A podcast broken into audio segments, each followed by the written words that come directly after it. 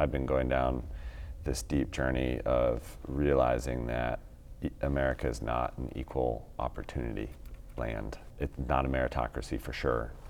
And that, that reality, you know, as a white man, that reality um, wasn't apparent to me. And what we've learned actually is that uh, what we need to do is get employers to invest in creating talent. That is our business now. Welcome to 14 Minutes of SaaS, the show where you can listen to the stories and opinions of founders of the world's most remarkable SaaS scale ups. In this episode, I chat with Ryan Carson, co founder and CEO of Treehouse, based in Portland, Oregon, in the United States. Ryan's company is an online technology school that guides students from zero to job ready for the tech industry in just 6 to 12 months. They help the likes of Google, Amazon, and Microsoft identify and retrain people with the potential to be strong developers and coders. Ryan's also intensely focused on equality of opportunity, and this interview took place in New Orleans in Collision 2018. It's part one of a three part miniseries. I'm here in Collision in downtown New Orleans with Ryan Carson, CEO and founder at Treehouse an online technology school that guides people to be job ready in technical roles like web design, web dev, and even coding in a time span of just six to 12 months. Great to have you here. It's good to be here. Thank you. Great. Um, tell me a little bit about your background and where you come from, Ryan. Yeah, sure. So, uh, grew up in Colorado in America, um, and uh, was lucky to have a wonderful family. You know, uh, parents were married, you know, they loved us kids, we were well taken care of. Um, and that's one of those big things now I'm realizing how, uh, how amazing that is that I had that foundation, you know, went to a good school, um, and then parents said, go to college and we'll pay for it. So it was really privileged and, and lucky. And studied computer science. And, um, you know, I just, this was 96 um, and the internet was starting to happen, and it was clear something was going, you know, to happen with a number of jobs. And thought, okay, uh, coding or computers, let's do that. So studied computer science. Um, was kind of baffled that most of what I learned was, you know, theoretical and, and, and not really practical at all. But got the degree, and then I got my first job, uh, and I moved to England. And uh, I kind of just thought, you know, I don't know what I don't know and I've lived in Colorado my whole life, so I'm just going to throw myself in a foreign environment where I don't know anybody, and let's see what happens. Were you in London? Uh, no, weirdly I went to Cambridge, um, and that was just because I hired a recruiter and he got me a job in Cambridge, and I thought, oh, that's pretty there, so let's go. And you know, getting thrown into a world where you don't know anybody um, really does test your worldview. Um, so that was challenging, but but good. And then that, that, that seed was planted of, I got my first job and I didn't do anything that I, I had learned in my college degree.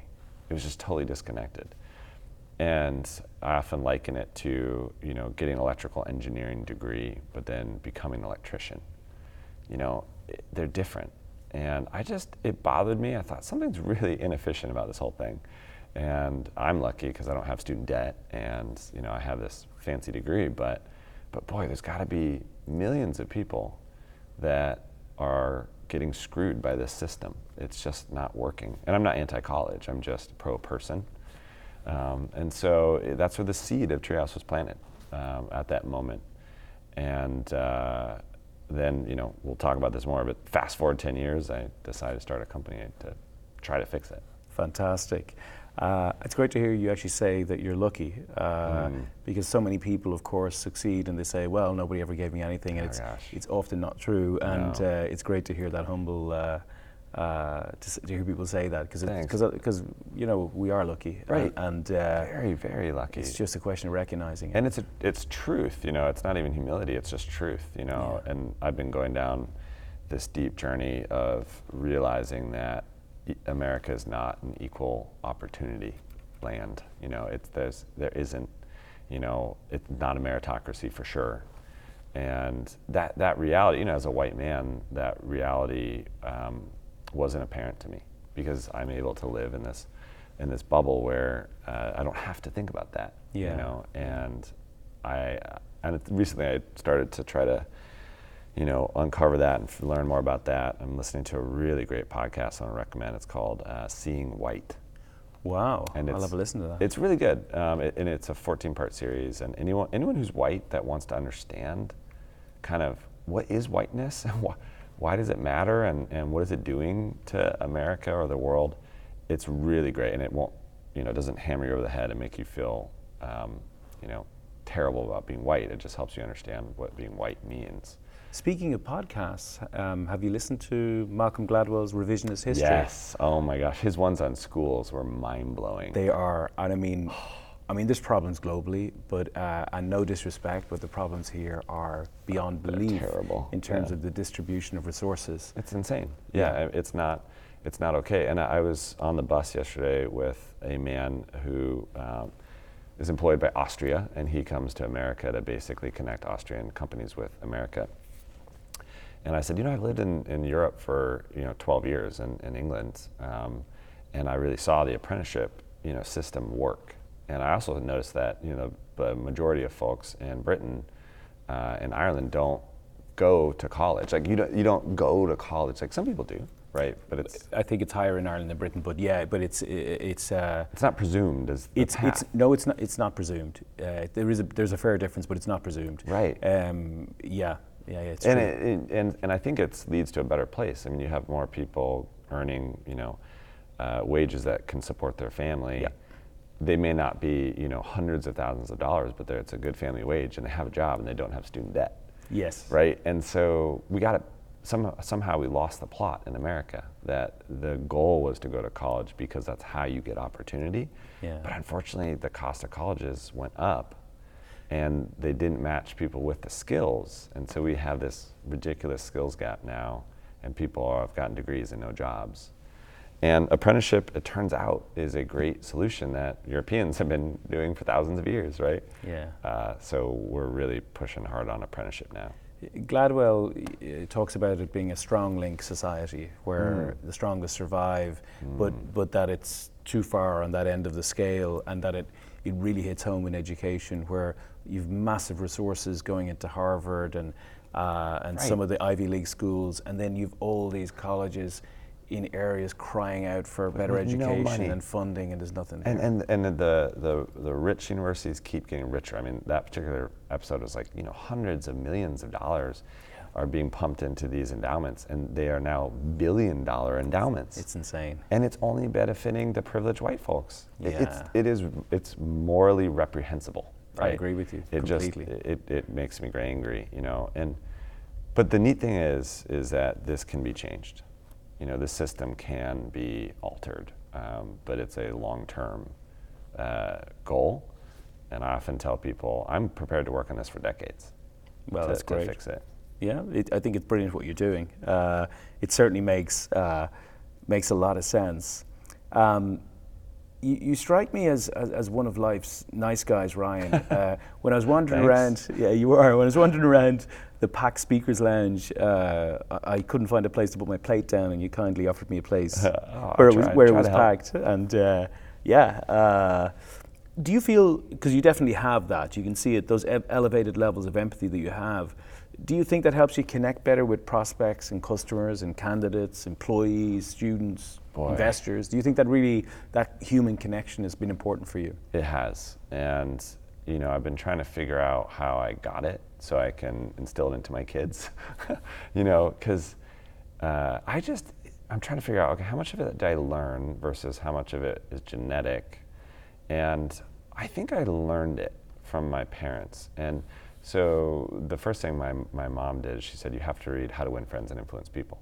Oh wow! Um, you know, and it's kind of like a, if you've never read it, it sounds like a weird kind I've of heard of it. Machiavellian I've, book. heard, I've heard of it, but the name the name did put me off. Right. It's like, oh, it sounds like some weird system where you, you know, you uh, get the most out of people. But it's not that at all. It, it literally is just, I can sum it up very simply, you know, try to figure out how to help people and kind of karma comes back and eventually it works out for you.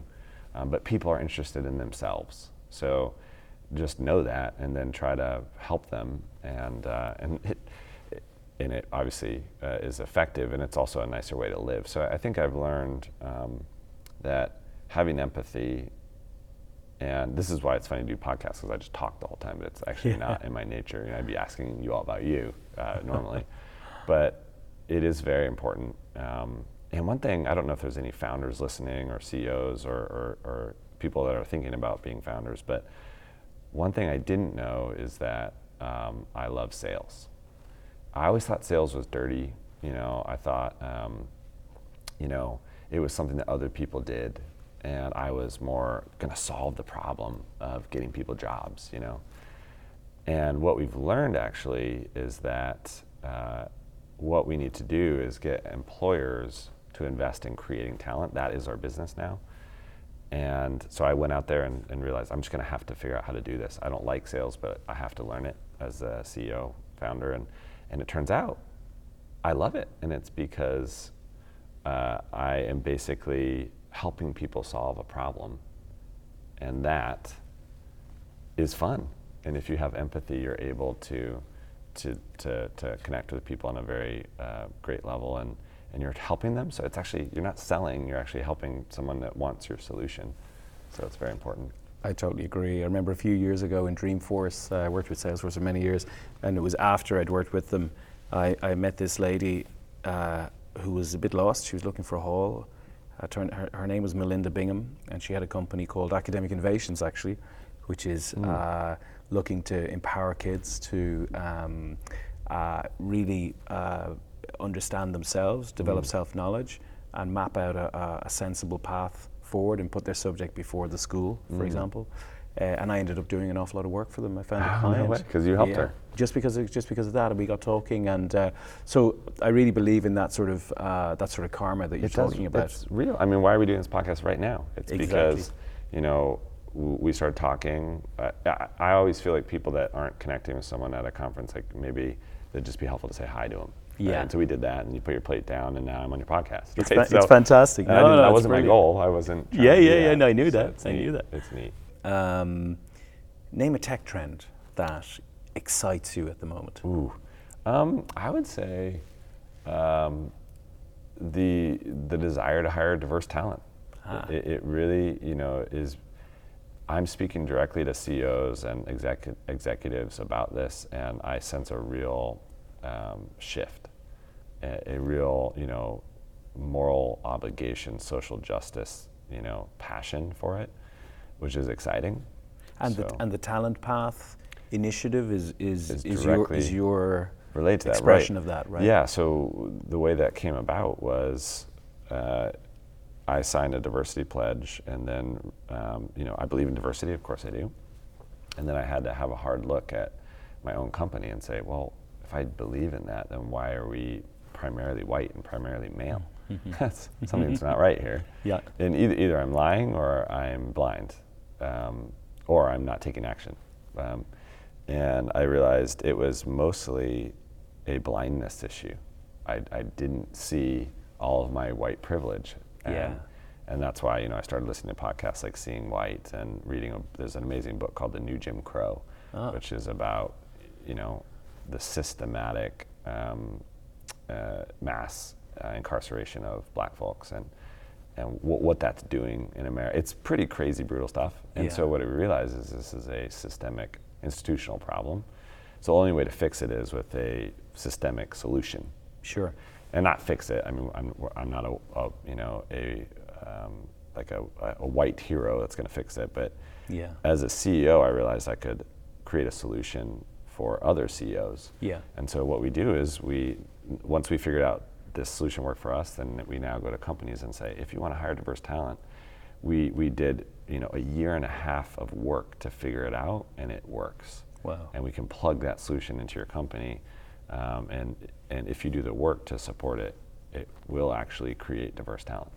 In the next episode, I continue my conversation with Ryan and find out about his experiments with four day weeks and having a work environment with no managers, and how he evolved Treehouse from a consumer SaaS play to a B2B SaaS business with clients like Nike and Twitter.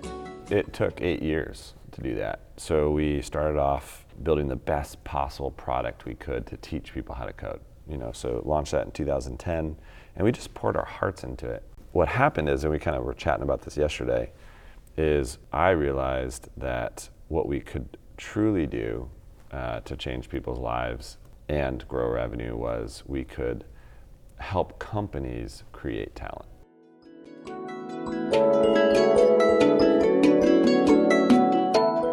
You've been listening to 14 Minutes of SaaS. Thank you to Ketsa for music provided under a Creative Commons license. This episode was brought to you by me, Stephen Cummins. If you enjoyed the podcast, please don't forget to share it with your network, subscribe to the series, and give the show a rating.